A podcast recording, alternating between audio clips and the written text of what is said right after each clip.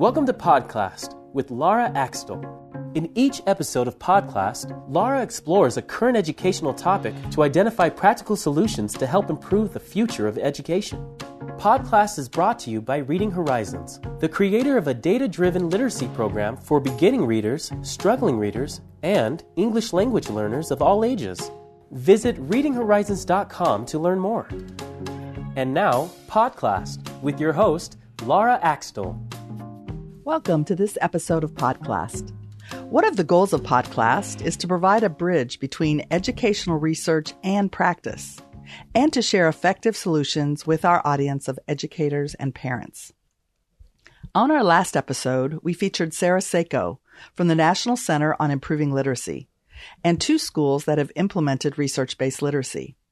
Sarah joins us again for this episode on increasing family engagement and some of the new policies under the Every Student Succeeds Act. We'll jump back into that conversation where we left off in just a moment. In addition, Dr. Nicole Holland Sims from the Pennsylvania Training and Technical Assistance Network will provide both important research and practical options for creating family and school partnerships. Our last guest is a school superintendent in a district with a variety of challenges who shares some of the really innovative family engagement practices that have been successful there. Thanks for joining us today.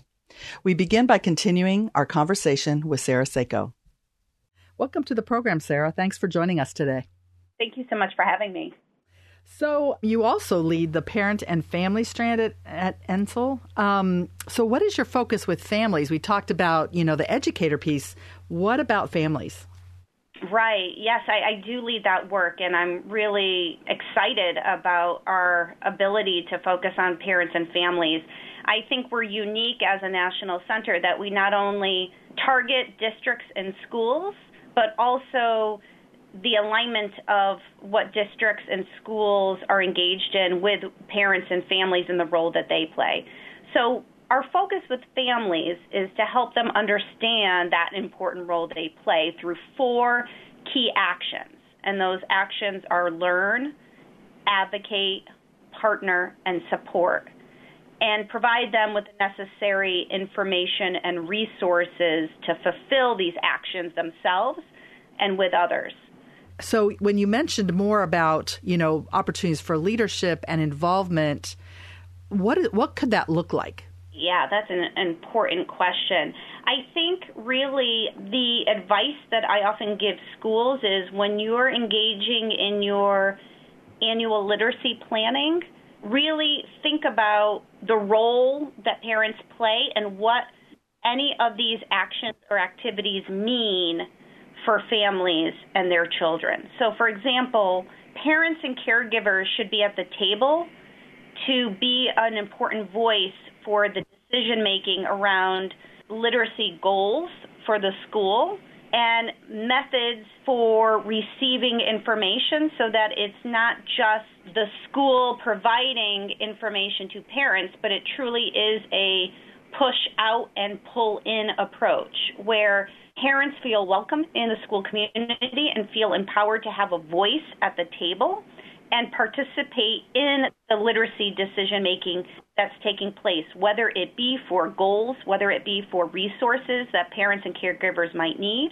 or even the types of training that would be beneficial for parents and educators to receive. So I think one important lever that is a fairly recent one is that there are some new family engagement policy requirements for Title I, Part A districts and schools in the Every Student Succeeds Act, which is one of the new federal education laws focused on governing elementary and secondary education. So if your school or district receives Title I funds, that district or school must write a family engagement policy that's developed jointly with parents and families. And that Title I policy around family engagement must provide parents of children with timely information about the programs being offered, a description and explanation of the curriculum in use at the school, the forms of academic assessment used to measure student progress, and the achievement levels of the challenging state academic standards. And if requested by parents, opportunities for regular meetings to formulate suggestions and to participate as appropriate in decisions related to their child's education and respond to those suggestions as soon as practically available. So there's really some really new federal policy pieces that can be capitalized on by schools to help strengthen partnerships between home and school around literacy.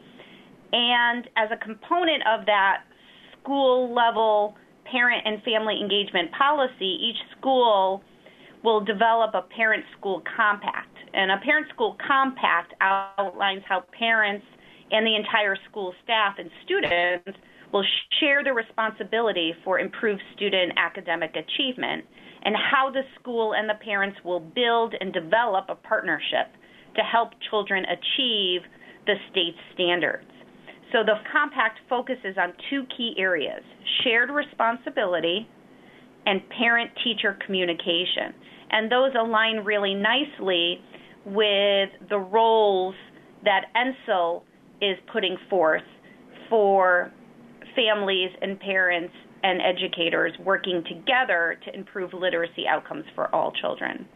So they can go and visit your website and connect with a lot of the resources that are available.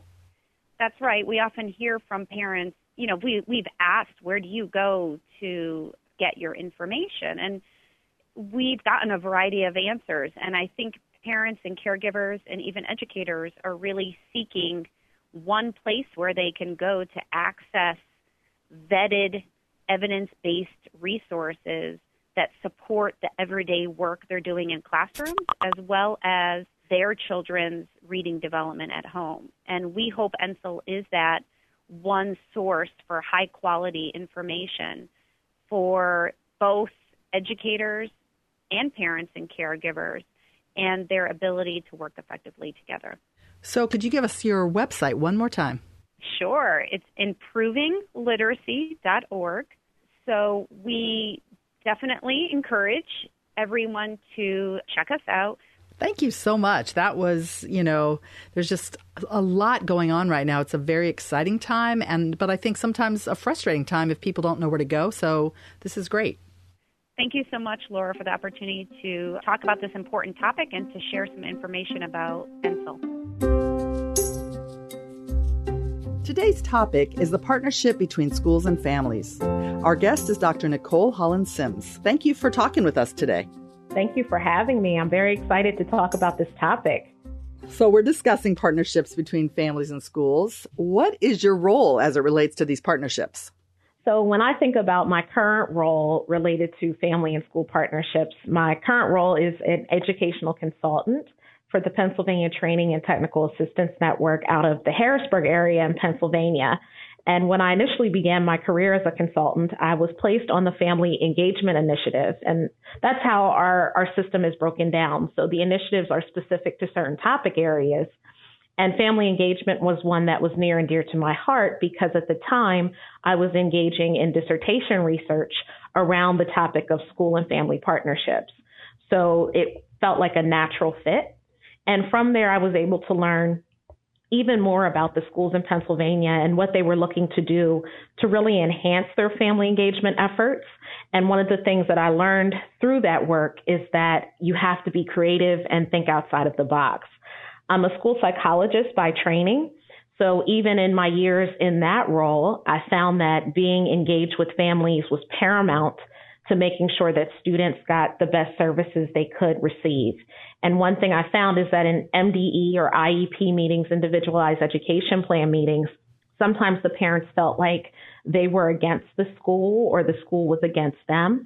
And oftentimes, in my role as the school psychologist, I was the liaison to make the family feel comfortable in having a voice and advocating for their student. So in my roles as a school psych and a consultant, I've just found family engagement to be the cornerstone of my work and very important to ensuring students really are successful in school and beyond.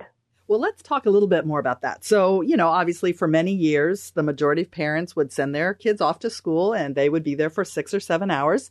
And then those children came home and there really wasn't much of a connection. So this may be rather obvious, but what are the benefits of parent involvement engagement with schools? It's funny you say obvious because I had someone mention that last week on another call and they were like, well, isn't it obvious that families should be a part of this process? And what we found was that it's not so obvious or it wouldn't be an issue for a lot of the schools that we see are struggling with family engagement. So, one of the things that I, I, know to have been important in understanding this process of parent involvement or engagement is Joyce Epstein's work out of Johns Hopkins University. She talks about the homeschool and community being an overlapping sphere of influence, meaning each part of those pieces have a significant role in the system that surrounds a, a, child. And so it's important to know that those pieces benefit the student in a lot of various ways. Another thing that she talks about is this important connection to being an advocate for your student. So even though, again, it may seem obvious, but parents speaking up on behalf of their student really can make a difference in the overall educational experience that the student participates in.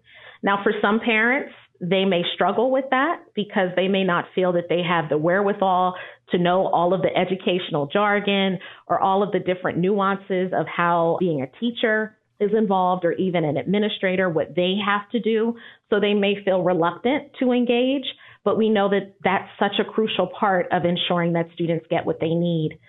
Another part that I think is important is led by the work of Sandra Christenson, and she talks about this from the concept of check and connect, which is a tier three intervention when we talk about multi tiered systems of support. These are for students that are really in need of the most intensive supports, whether it's behaviorally, academically, or social emotionally.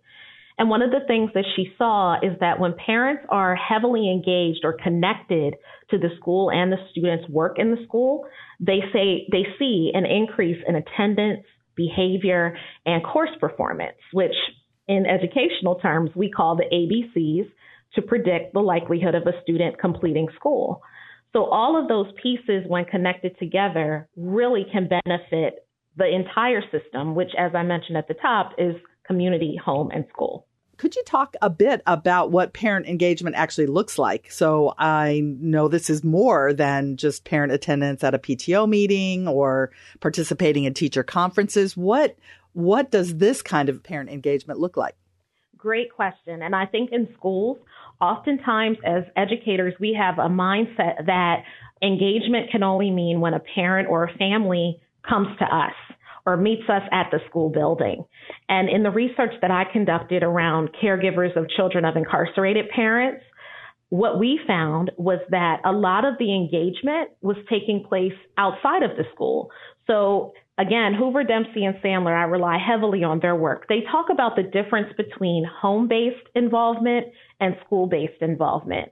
So, in a lot of cases, even though a parent may not necessarily be present at every event that the school hosts.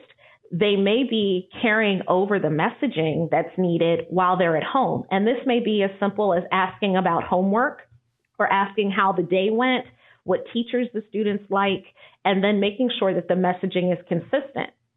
So, another place where I have seen engagement really work is around the concept of PBIS or positive behavior interventions and supports. So in schools, typically that utilize PBIS as a framework, they have identified specific expectations for the school, such as be ready, be respectful, be responsible. That's just one example. In families, they also could adopt similar expectations that mirror the school so that when they look at expectations such as being respectful at home, what does that look like versus being respectful at school and see where they align. That's consistent messaging. So that's a form of home based involvement. I would also say that when we think about what this could look like, this may be meeting again parents where they are, families where they are. So for some families, and I'm sure at some point we'll talk about barriers because that's another component of family engagement that's so important. But one of the things that oftentimes happens is parents will say, I don't feel comfortable coming into the school building. Or when I was a student, I didn't have a great experience, so I'm really reluctant to go into the building. So some schools have had to be very creative in thinking about should we meet at a local church or should we meet at a local community center and have our event there? And oftentimes what we found, particularly in settings where those locations are accessible to a lot of families, the rate of attendance tends to be higher. So when you think about what it could look like or should look like, it's being creative, thinking outside of the box. Another example that I'll give is one of the schools that I supported was a K through fourth grade elementary school building. And what they found is that a lot of the caregivers of the students were grandparents, not necessarily mom and dad. And the grandparents have a whole different experience as a caregiver. So this school was responsive to that and decided to hold a grandparents day where they brought in the grandparents in the afternoon and did activities with them, had the students connect with them. And it was just really an opportunity to expand beyond this concept of parent involvement to family involvement because these caregiver roles ebb and flow and change as our students change. So those are two examples where I've seen thought given about how to be more creative in getting people to attend. And those are great ideas. So let's let's kind of talk about that a little bit. Uh, besides what you mentioned, what gets in the way or prevents families from becoming more involved in their child's academic life? So, this is oftentimes where I think schools really need to take a deeper dive and looking at what some of those barriers might be. So through my research, what I found from Miller and Kraft, who are school psychologists, they talk about three different types of barriers. One is practical, one is personal, and one is institutional. So a practical barrier for a family or a parent would be, let's say they aren't able to access childcare for an evening event. So that prevents them from attending. Or they work a certain shift and they can't come to a morning meeting. Or they, they don't have the transportation. Or there's generational poverty. They, they just can't get access to certain things. So those are the practical barriers. And a lot of times that's what we see as far as barriers for parents attending. The personal ones I mentioned a little bit earlier, this may be just an overall mistrust of education as a system and thinking, I really don't have a voice, nothing I say will make a difference. All of that can be instrumental in preventing parents from being active participants. Additionally, institutionally, there may be some things that hinder parents from wanting to be active participants, and this might just, again, be their willingness to see if you know, they're welcome in the building or if there's methods that have been used to improve their their commitment to being able to participate. So all of those pieces can play a role. Additionally, as I said, some of them as families may just feel that there's no trust. They don't feel that I can be a piece of this pie. I rely on you as the educator to educate my child, and I have a different role, so I don't want to infringe on that. And sometimes that's cultural.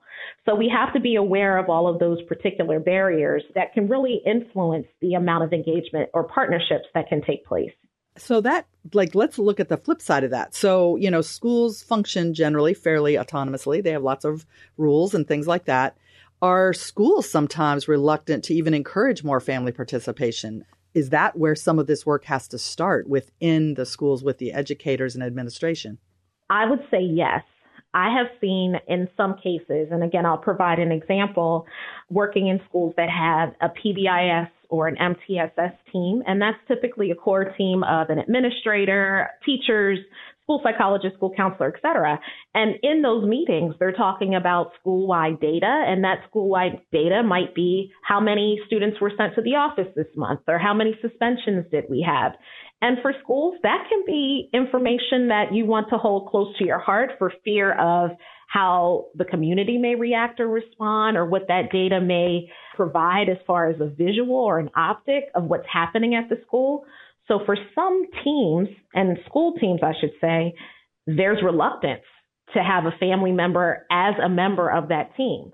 Now, in our PBIS structure, we highly encourage families to be active and participate in the PBIS development of what are the rules and expectations, what are some of the things we can provide to students in the form of acknowledgement systems, et cetera. So when you have that reluctance from the school side to have a family member participate, it creates sadly a divide that probably could be avoided.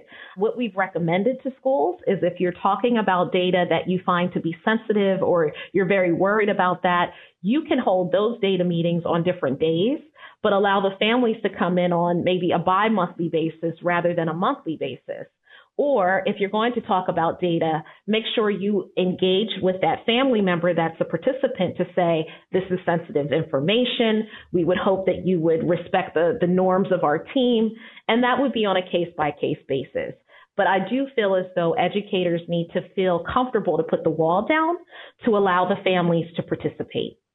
So that kind of brings up uh, some additional points, one of which you mentioned. For example, the school calls for a meeting because of behavioral issues or because it's an IEP meeting or, you know, to review the evaluation results and things like that. And there are so many acronyms and often the parents have really very little information about what is happening and what things mean. Are there specific ways that that process can really be, you know, so that there is really a collaboration and that parents feel so that they are part of the team? Right. So what I've seen in, in the work that I've done as a school psychologist is the importance of having communication with the family prior to those meetings. Hopefully, what most school psychs are able to do is have the opportunity to review the report. And this is just an example based on solely that type of, of meeting. They would have the opportunity to review the report. The parent would have a copy of the report prior to as well and be able to answer any particular questions that come up without being in front of an entire table of other educators. Because sometimes that can be extremely daunting. And I know if it were me, if I went into a medical arena and I'm a layman and they're talking all around me, I want someone to be able to help me understand what is the bottom line here. What should I be focused on? And I, I think sometimes we need to operate from that lens because as parents, we come in and we just want the best support we can get, but oftentimes we don't want to appear like we don't know or we don't want judgment passed on us. And so I think as schools, we need to be aware of those things and put ourselves in the shoes of our parents and say, if I was sitting at this table, would I know what IEP stands for? Would I know what uh, SLD, when we throw all of these terms out? We need to have almost a glossary available to parents. And through our PaTTAN system, we've tried to provide through our family engagement initiative some of those one page documents that are very family friendly to help so that when parents come in, they have a reference that they can refer to so they're not overwhelmed by all of the jargon and all of the things that are thrown at them at one time. And do you think some of those options have been more effective? Do you see that as a move in the right direction? I do. I do. Another thing that I've seen work as well is this concept of a cultural broker. And this comes out of the work of Beyond the Bake Sale. So some of the schools that we worked with in Pennsylvania, we tried to give them that skill to think about who can they engage as a cultural broker. And what I mean by that is, for example, one school had a Nepali population that skyrocketed. And for the school system, they didn't really know how to react and respond or communicate well with the parents of the students that were from Nepal. So what they did, they were able to enlist the support of a Nepali pastor. And that pastor was able to give them some tips and hints on certain things to say, things to be respectful for that culture, and also communicate, be a liaison of communication between those the, the system of the educational system of the school and also the parents and families of that background.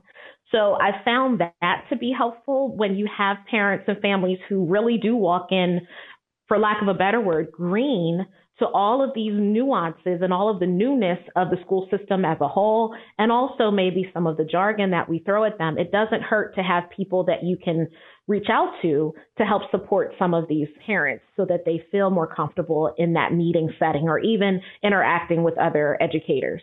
And you provided some really great examples. Uh, what about that? What about having parents be part of, you know, increasing parent engagement so that instead of it always being school, that other parents are participating in that piece of it as well. Absolutely. So the goal would be to engage parents to sort of serve as those liaisons. And in another school district that I supported, they decided to hire a parent engagement specialist who were actually parents in the school district and they became employees of the district. But their sole role was to create opportunities to enhance engagement with families, serve as that liaison, create opportunities again for students to also have activities that parents would want to come to. That's where Grandparents Day originated from, the parent engagement specialist. So the idea of utilizing already existing relationships with parents to turn that around and help them to be a branch or a bridge to other families who may not be, as we see, as engaged. That is to me a great way and a great approach to making sure that we're getting the parents that typically don't participate at the building to feel more comfortable being there.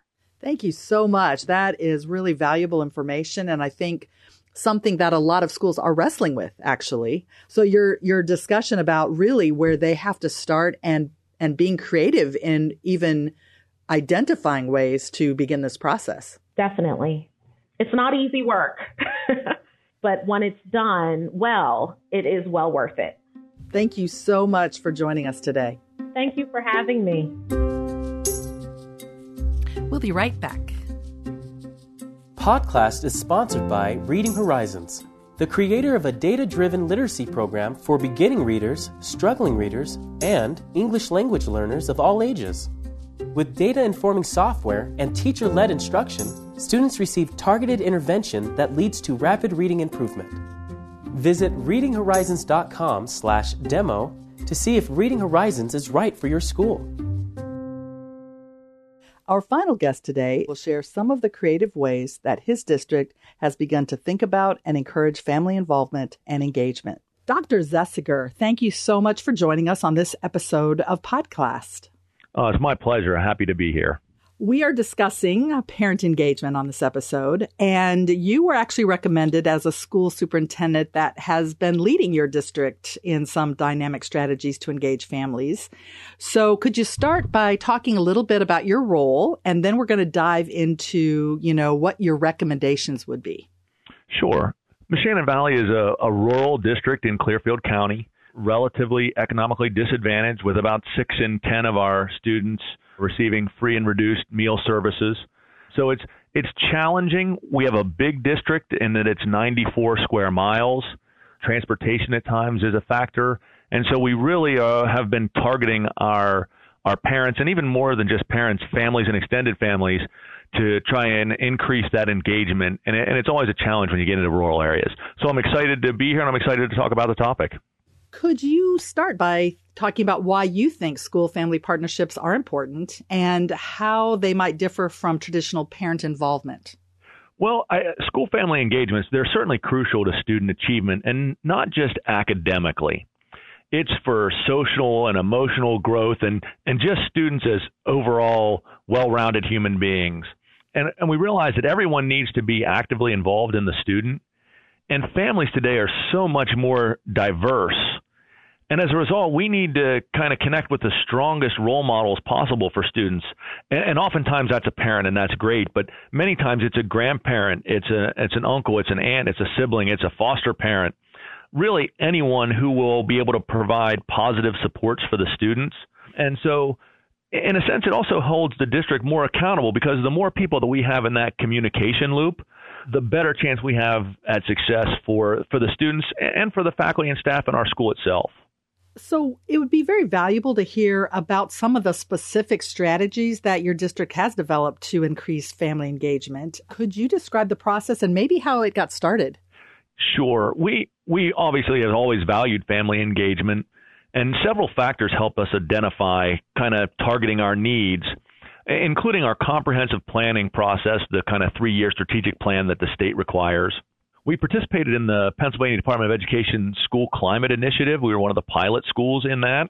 And then really just observations from staff and, and administration.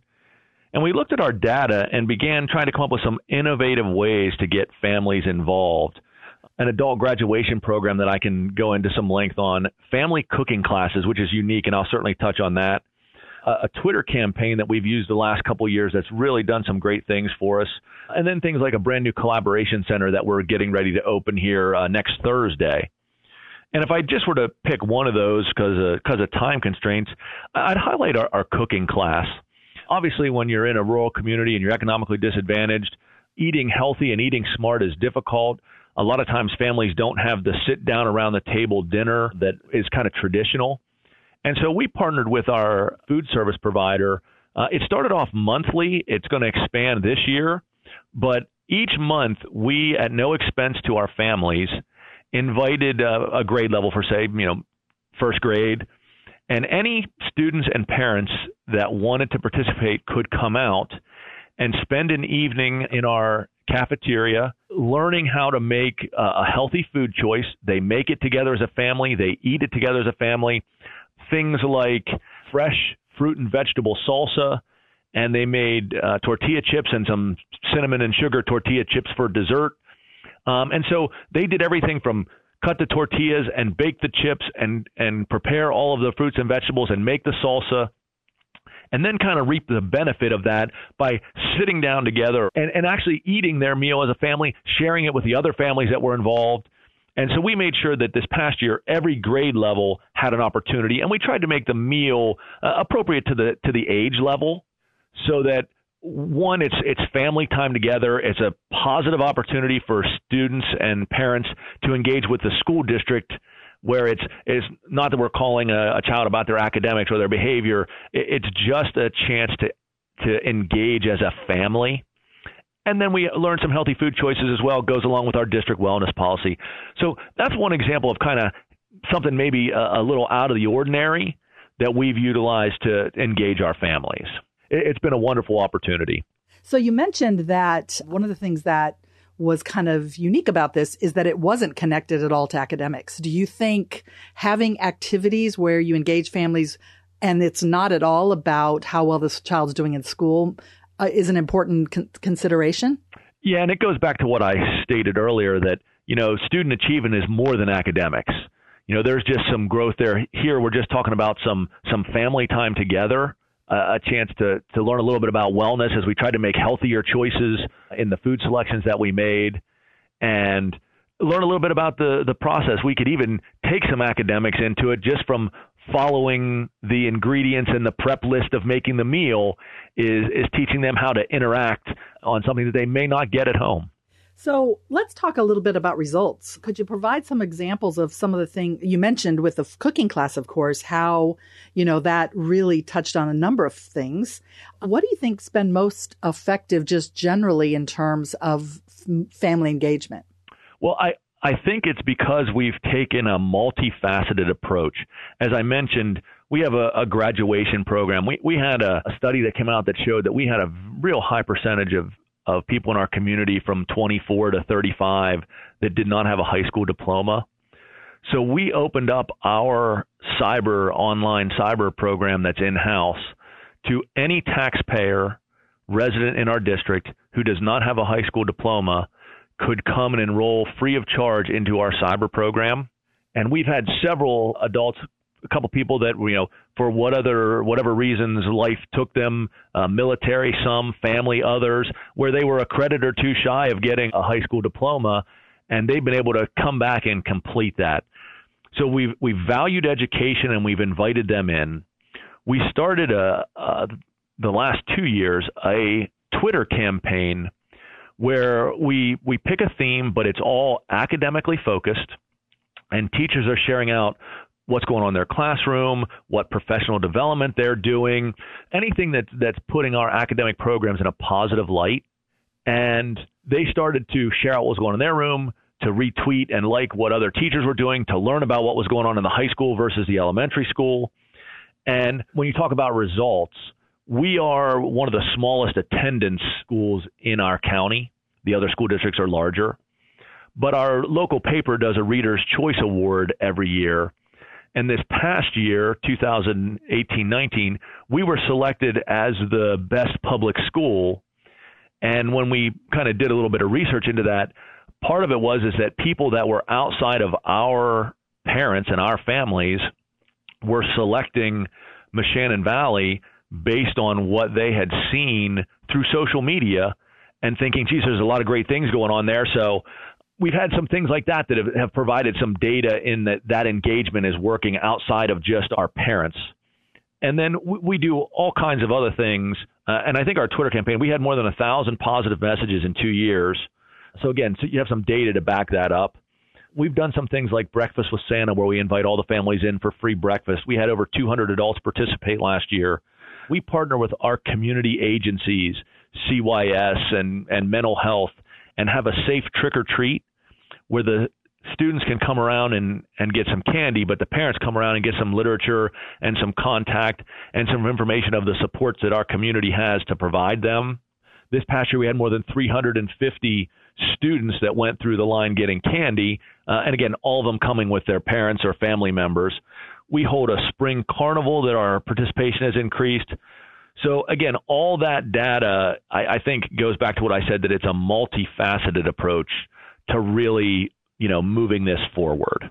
And those are some great examples of just relatively simple things that many schools could do. Yeah, and not with a big investment of dollars. What are the factors that other schools listening may want to consider when making these changes? Are there some recommendations that you would give to other administrators? Yeah, I would. The kind of first I would say is you have to take a look at what your community expects because you know 500 Pennsylvania school districts and 500 different community expectations. So that is certainly you know first and foremost is to kind of gauge what is it that your community is looking for and and to really know what that is, you really need to be doing some surveying. Again, we're part of the PDE school climate pilot, which does have student, staff, parent, and community surveys. So we're getting a broad range of information there. Uh, listen to the unsolicited feedback and and it's not always presented in a constructive manner. You know, sometimes it's coming through Facebook and it's coming through other social media platforms and it's coming through the anonymous complaint letters or or the public complaint when they're willing to put their name behind it. And so often it's easy to just discount that as a naysayer. And if you just take all that information and and take the emotion out of it and and use it as a as a constructive data source you can really start to to see what it is that you need to do. And certainly in my district, we're we're far from exemplary, but I think that we've started to really make a push to show the community that we value our families.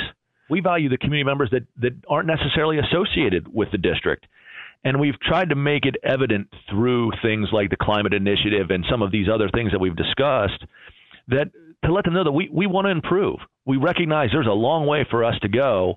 We've admitted our shortcomings, and sometimes that's tough. You know, obviously I'm a small school district. I can't be all things to all people. So I have to recognize where where I can't be something and then say, okay, but here's where I can really be good or really improve and, and work on those avenues. Thank you so much for, you know, sharing just that that experience, but also very specific examples. I think this is the conversation that a lot of districts are starting to have. And just by providing some, you know, examples and some of the successes you've had is really, really helpful. Well, I certainly appreciate I appreciate the opportunity to to share Moshannon Valley's story about some of the work that we're doing. And I know that, you know, just from interacting with my colleagues, there's a ton of great work in this category going on in Pennsylvania, and I'm encouraged to to listen and hear as as you move through the years. What are the, the other things that are important, and, and how can we benefit it from it as well? So I appreciate the opportunity. Thanks to our guest today.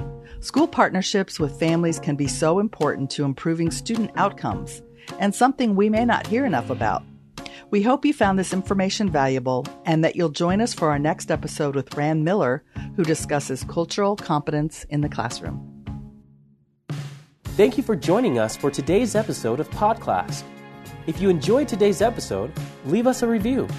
To be notified when future episodes are available, subscribe to Podclass on iTunes.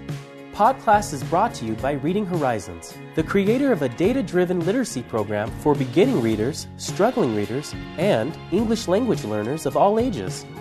With data informing software and teacher led instruction, students receive targeted intervention that leads to rapid reading improvement. Visit readinghorizons.com/trial for 14 days of free access to our software. Reading Horizons. Reading is for everyone.